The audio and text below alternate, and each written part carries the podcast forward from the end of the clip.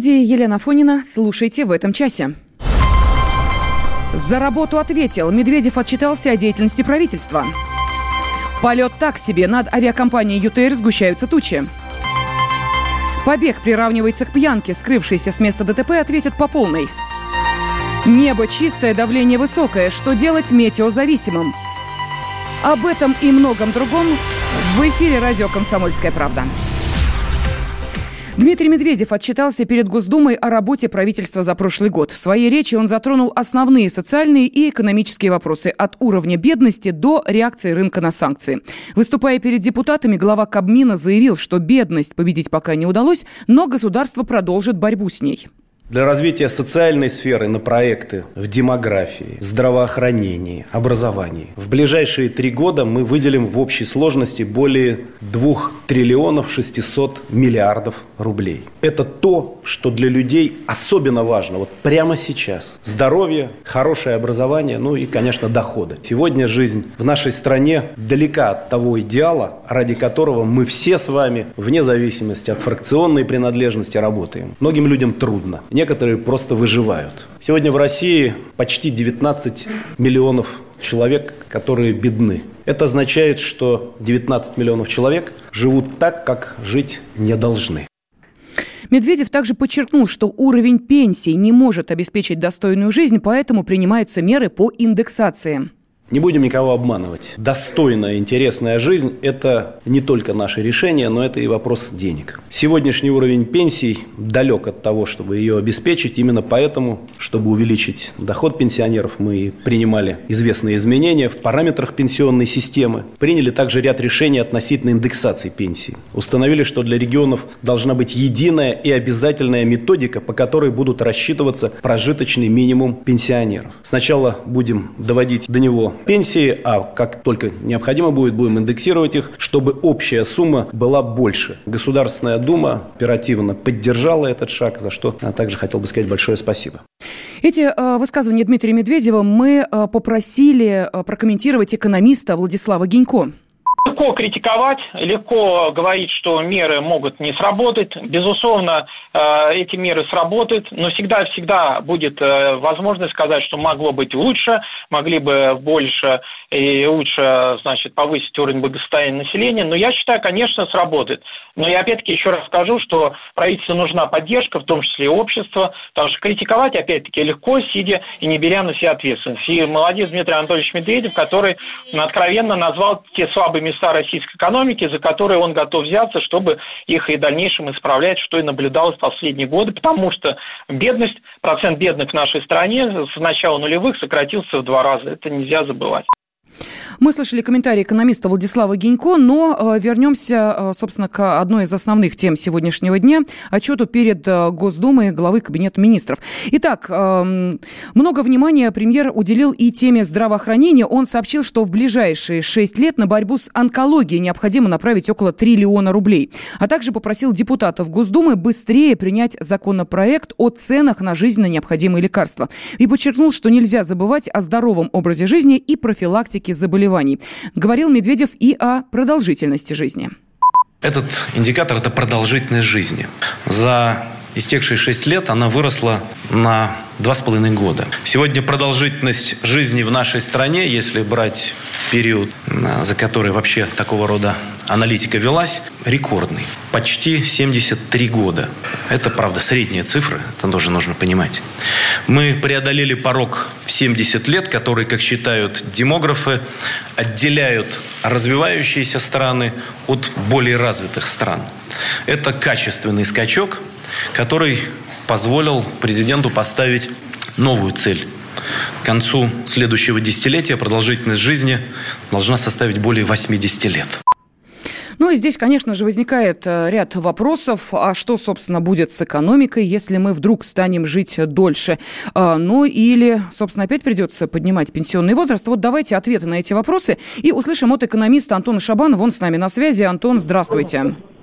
Добрый вечер. Да, вот подскажите, пожалуйста, вот мы все говорим о том, что да, хорошо бы, конечно, увеличить продолжительность жизни и так далее, и так далее, но если сейчас вот этот небольшой, так скажем, да, порог повышения эм, уровня и, собственно, качества жизни привел к тому, что у нас мужчины и женщины стали жить дольше, и нам говорят, а теперь нужно, собственно, немножечко подвинуть планку выхода на пенсию. А если еще дольше станем жить, опять пенсионный возраст будут поднимать? А, вы знаете, такой, на самом деле, очень сложный вопрос. Если мыслить, как это было вот в вашем сравнении, тогда ответ, разумеется, утвердительный, да, опять снова угу. придется поднимать. Но? Однако, но вот все-таки есть надежда, что, а, вот, единственное, что многочисленные пенсионные реформы, которые проводят у нас в стране, и не только связаны с повышением пенсионного возраста, но и с введением а, частного а, пенсионного капитала и так далее и тому подобное, они наконец-то принесут эффект, и не нужно будет как-то именно за счет государства, либо за счет уже действующих, а, за счет действующих рабочих как-то компенсировать те затраты на пенсионеров, которые сейчас находятся на пенсии. То есть, если мы как-то кардинально саму пенсионную систему не изменим, и у нас не, по, не появится новых источников сверхдоходов именно в пенсионном фонде, тогда, да, возраст будут поднимать. Если все-таки, наконец-то, реформы принесут свои плоды, тогда нет, возраст останется на том же месте. Да, но, тем не менее, а какой реформы требует сейчас вот именно этот аспект, о котором вы говорите?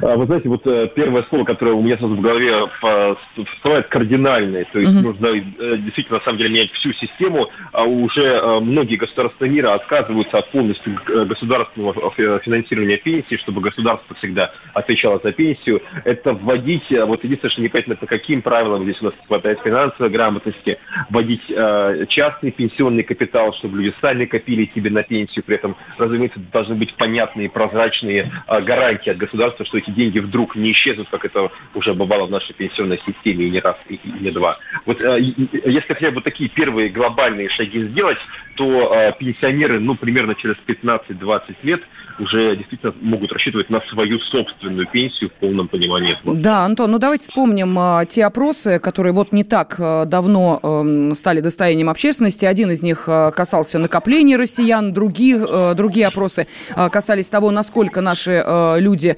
способные вообще задумываться о завтрашнем дне и хоть какие-то деньги на черный день держать, неважно, в банке или под подушкой. Но цифры, честно говоря, удручающие. А вы говорите «накопить на пенсию». То есть, может быть, это не в нашем менталитете? Может быть, мы не умеем так надолго выстраивать свою финансовую схему? Ну, знаете, если начинать вспоминать, тогда я тоже вспомню, как примерно двести лет тому назад была примерно такая же пенсионная система, как у нас сейчас в мировом лидере нынешнем экономическом Соединенных Штатах. И потом вдруг американское правительство практически все накопленные деньги пришло и отдало пенсионерам и сказало, что мы неэффективно ими управляем. Хотите пенсию, занимайтесь сами. А, разумеется, там тоже не было профессионалов в финансовой сфере, и именно тогда там стал развиваться финансовый рынок, рынок финансового консультирования и так далее и тому подобное.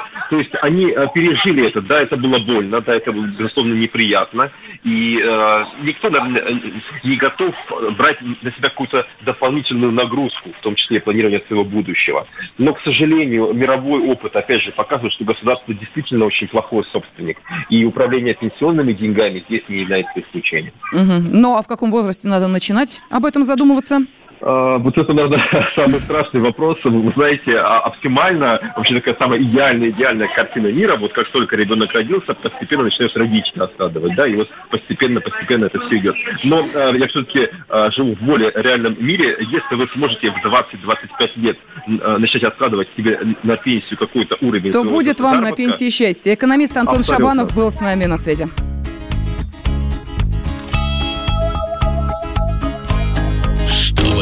Сказала, чтобы я не ответил ей, времени осталось мало.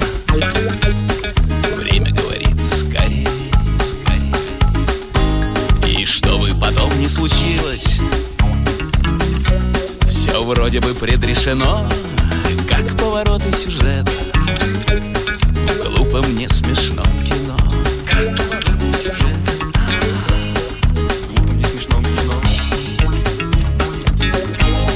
Чтобы она не скрывала, и какой бы я ни был гад, ей хочется остаться рядом.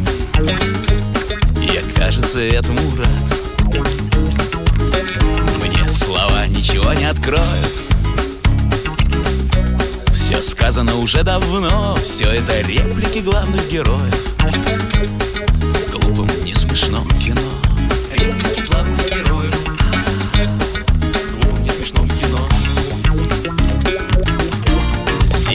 красного дыма змейка. И опять барахлит телефон или кончается батарейка. Поговорим потом. И куда подевалась, не знаю я. Неотправленное письмо потерянной страничкой сценария в глупом и смешном кино.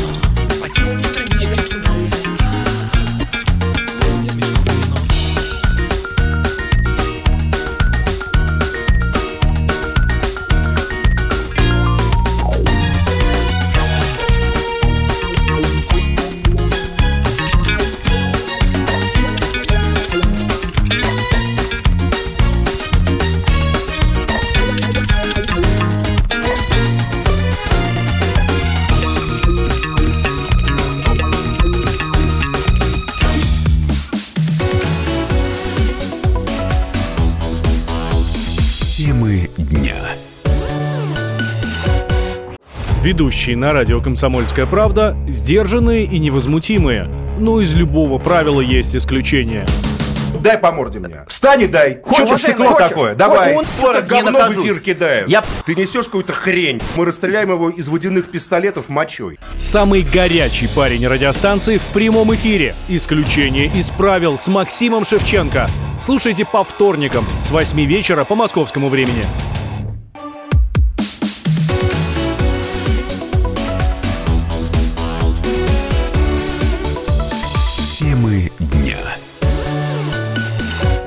Пошли на мировую. Штабы кандидатов в президенты Украины Петра Порошенко и Владимира Зеленского подписали соглашение о дебатах на стадионе «Олимпийский». Они состоятся девятнадцатого апреля.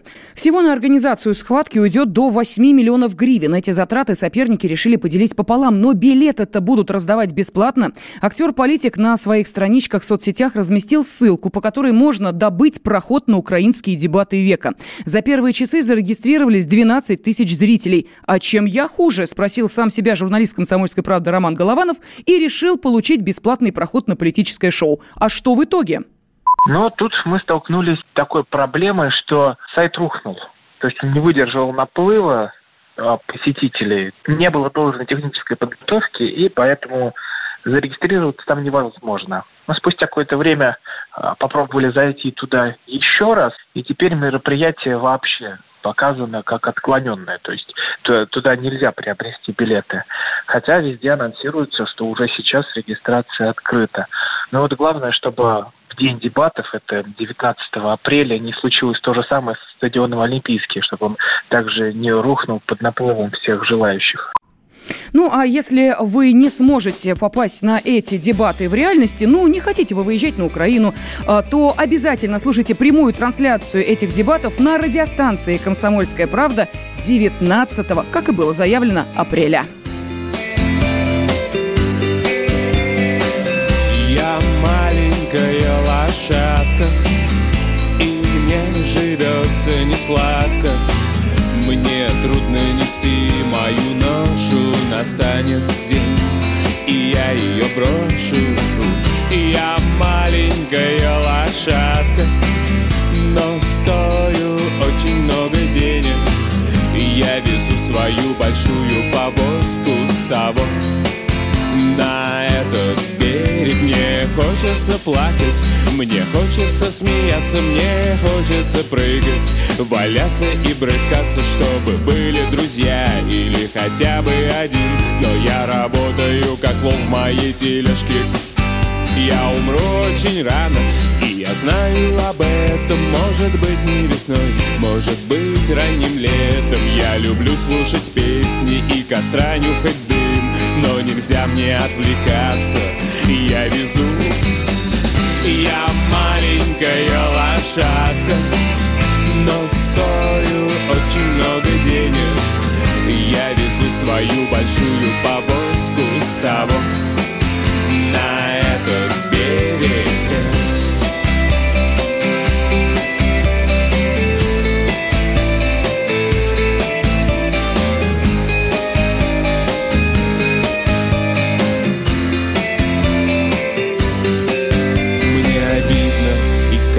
Слезы, когда мне под ноги кидают розы, когда люди на улицах и в окнах квартир меня встречают и устраивают пир на весь мир. Мне рады даже малые дети, мне машут даже деревья в ветви, меня приветствуют все, все как один. Я привезла им новый мир, я привезла. Я маленькая лошадка, и мне живется несладко. Мне трудно нести мою ношу, настанет день, и я ее брошу.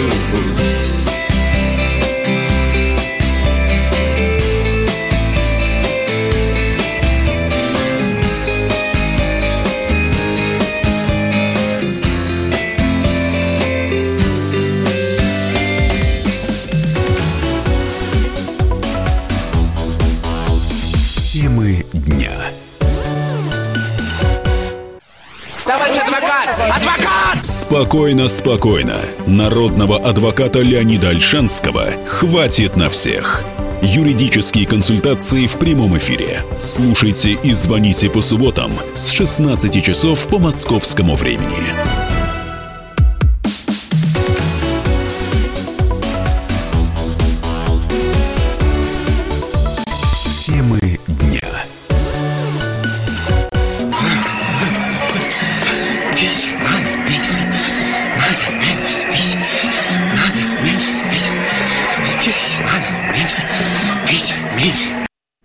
Этой ставшей уже крылатой фразой из фильма «Ирония судьбы» начал свое выступление в суде прокурор, который является обвинителем по делу Александра Кокорина и Павла Мамаева. Но с этим вообще никто не берется спорить. Все шесть последних месяцев Кокорина и Мамаева – это история про то, что пить действительно надо меньше.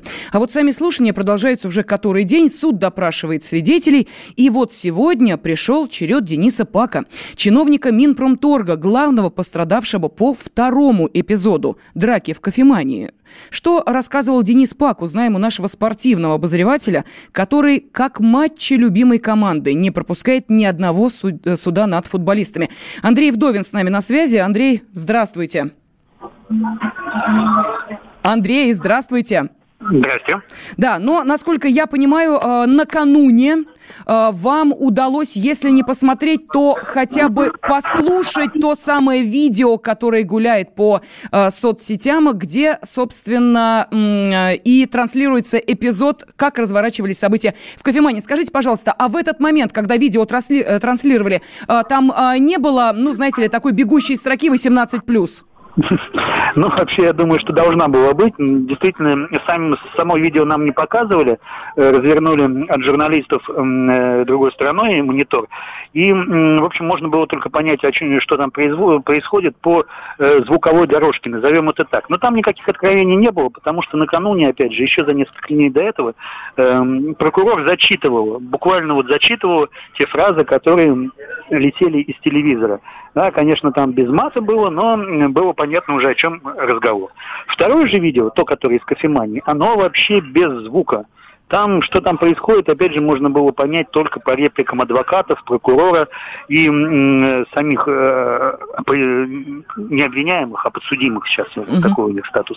И там, в общем-то, тоже м, ничего такого, чтобы расходилось бы с показаниями, не было. Но насколько были вызывающие действия этой кампании, насколько они были э, м, агрессивными, да, мы установить, мы, простые зрители вот этого всего, я бы назвал бы даже это представление в суде, мы не можем.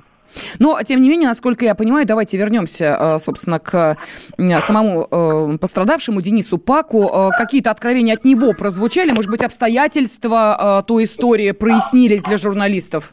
Ну, тоже, опять же, ничего такого, чтобы из ряда вон выходящего, не было. Я напомню, что Денис Пак сегодня был в суде в качестве э, потерпевшего, э, подвергся допросу. И что меня лично поразило в, в нем, это его абсолютное, скажем так, спокойствие и отрешенность.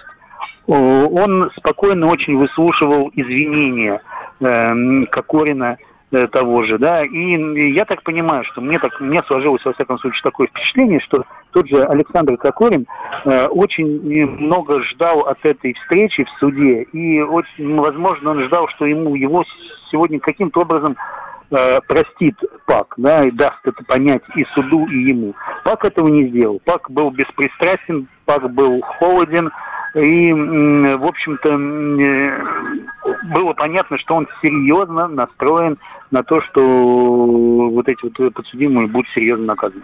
Ну что ж, продолжаем следить за тем, как проходят судебные заседания. В этом нам помогает спортивный обозреватель «Комсомольской правды» Андрей Вдовин.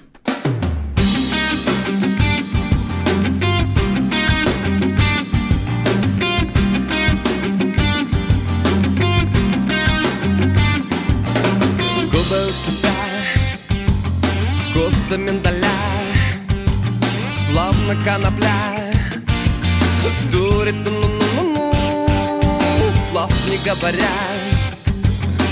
Искусай меня, силы не жалей, дурака валяй. Хлопай ресницами и взлетай, ресницы не забывай. Ту-ду-ду-ду-дай, ту-ду-ду-ду-дай. Хлопай ресницами и взлетай, зеницею и пугай. Ту-ду-ду-ду-дай, ту-ду-ду-ду-дай.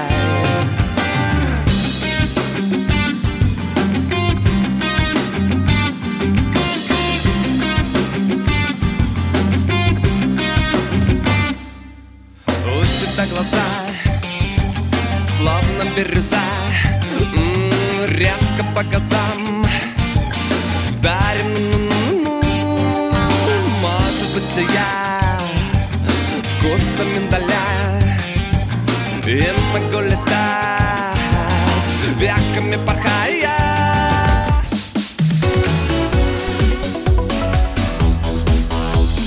Темы дня.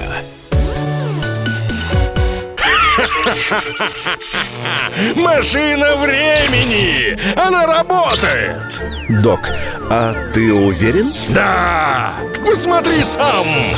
Но, док, это же просто радиоприемник. А чего ты ждал? Давай, включай дежавю! Вперед! В прошлое! Ностальгический удар от Михаила Антонова. Воспоминания о том, что мы бережно храним в памяти. Программа «Дежавю» по будням с одиннадцати вечера в прямом эфире радио «Комсомольская правда».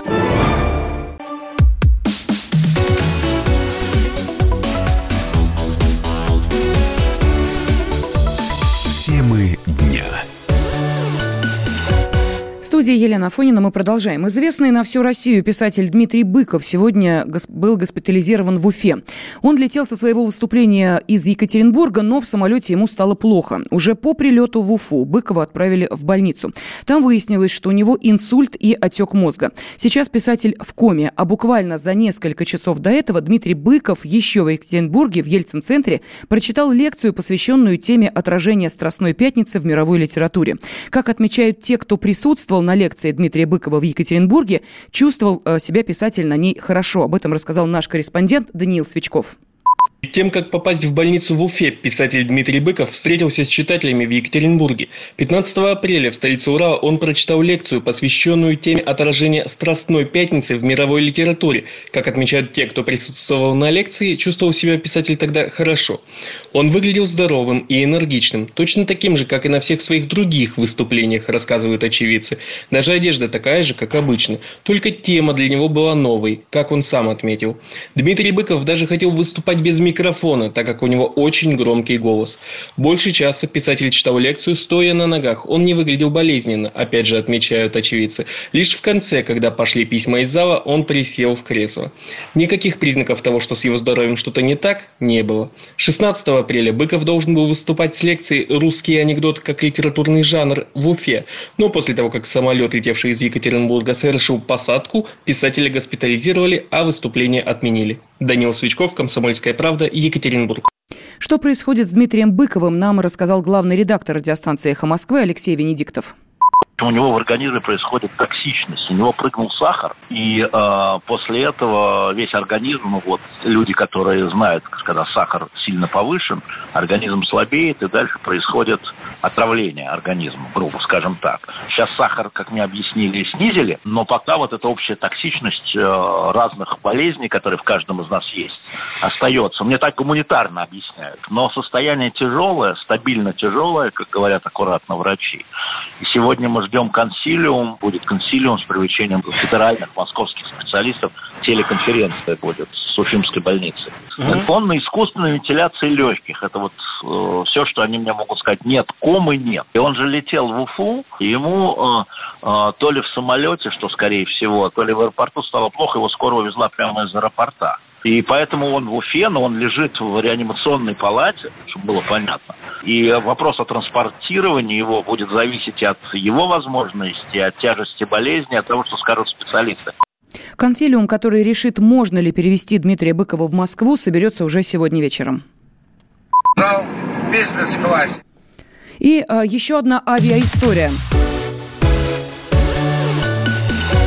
Авиаистория, которая больше похожа на комедию. Александра Панкратова-Черного тоже вывели из самолета, но чувствовал он себя хорошо. Актера сняли с рейса Аэрофлота из Барнаула в Москву. Об инциденте стало известно из видеоролика, который в интернете разместил один из пассажиров. На видеозаписи артист, который стоит в проходе самолета, обращается к пассажирам. Зал в бизнес-классе. сто грамм водки попросил. Мальчик! Я не знаю, голубенький он или нет. Сказал, что я адекватно себя не веду, что я пьяница и алкоголик. И просит задержать самолет. Я прошу у вас прощения. Он собирает подписи пассажиров, которые подтвердят, что Панкратов Черный был в неадекватном состоянии. Я, простите меня, перед вами в адекватном состоянии. Улетаю со своей родины, с Алтая, в Москву, потом на Украину, Донецк. Простите меня, Христа ради, если я виноват. Ну а что говорит сам Александр Панкратов-Черный? Как он видит ситуацию, которая произошла? Да ничего там не произошло, ну, е... ну ребята, э, вот наивные люди. Мы отыграли спектакль, сели в самолет, бизнес-класс, прошли весь контроль, все нормально. Подошла стюардесса, я заказал сто грамм водки. сто грамм водки, б***ь, заказал, и говорю, и воды без газа, и салатик, если можно. Подходит, б***ь, какой-то мальчик, стюард, и говорит, вы себя ведете неадекватно. Я говорю, в чем неадекватность моего поведения? Вы заказали сто грамм водки. Я говорю, так я могу и литр заказать. Я в бизнес-классе. И началась ссора. Я его не оскорблял. Я к пассажирам даже обратился. Я говорю, посмотрите на меня, я пьяный или не пьяный. Трезвый я или не трезвый. Вы понимаете, я к пассажирам обратился. Нет, пришла милиция, меня увели из самолета. Я не сопротивлялся, ничего. А вот в самой авиакомпании с актером не согласны. Сегодня на утренний рейс, который готовился к вылету из Барнаула в Москву, пассажир Александр Панкратов-Черный явился на посадку в числе последних. По внешним признакам он находился в состоянии опьянения. Просьбу старшего бортпроводника предъявить посадочный талон проигнорировал. Самовольно прошел в салон и сразу же потребовал принести спиртные напитки, сопровождая требования нецензурной бранью. Несмотря на разъяснение о необходимости соблюдения правил авиакомпании, пассажир продолжил оскорбление. Кроме того, пассажир требовал позвать командира воздушного судна, пытаясь пройти в кабину пилотов. На устные и письменные предупреждения экипажа не реагировал. По решению командира воздушного судна, в связи с создавшейся угрозой безопасности полета, господин Панкратов-Черный был снят с рейса и передан полиции. Аэрофлот придерживается высочайших стандартов обеспечения безопасности полетов. Залогом обеспечения безопасности является неукоснительное соблюдение правил как со стороны экипажа, так и со стороны всех пассажиров, без исключения. В общем, как и в случае с Кокориным и Мамаевым, пить надо меньше, надо меньше пить.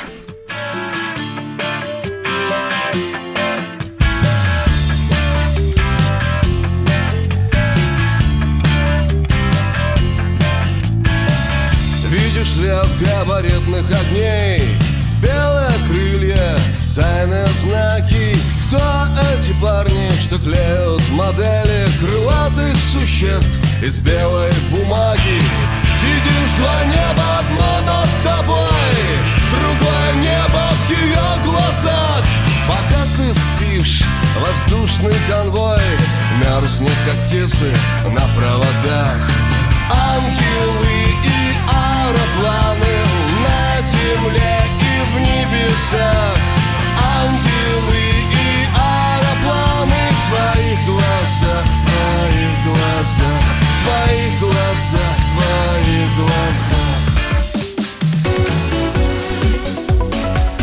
в твоих глазах. Темы дня. Будьте всегда в курсе событий. Установите на свой смартфон приложение «Радио Комсомольская правда». Слушайте в любой точке мира. Актуальные новости, эксклюзивные интервью, профессиональные комментарии. Доступны версии для iOS и Android. «Радио Комсомольская правда». В вашем мобильном.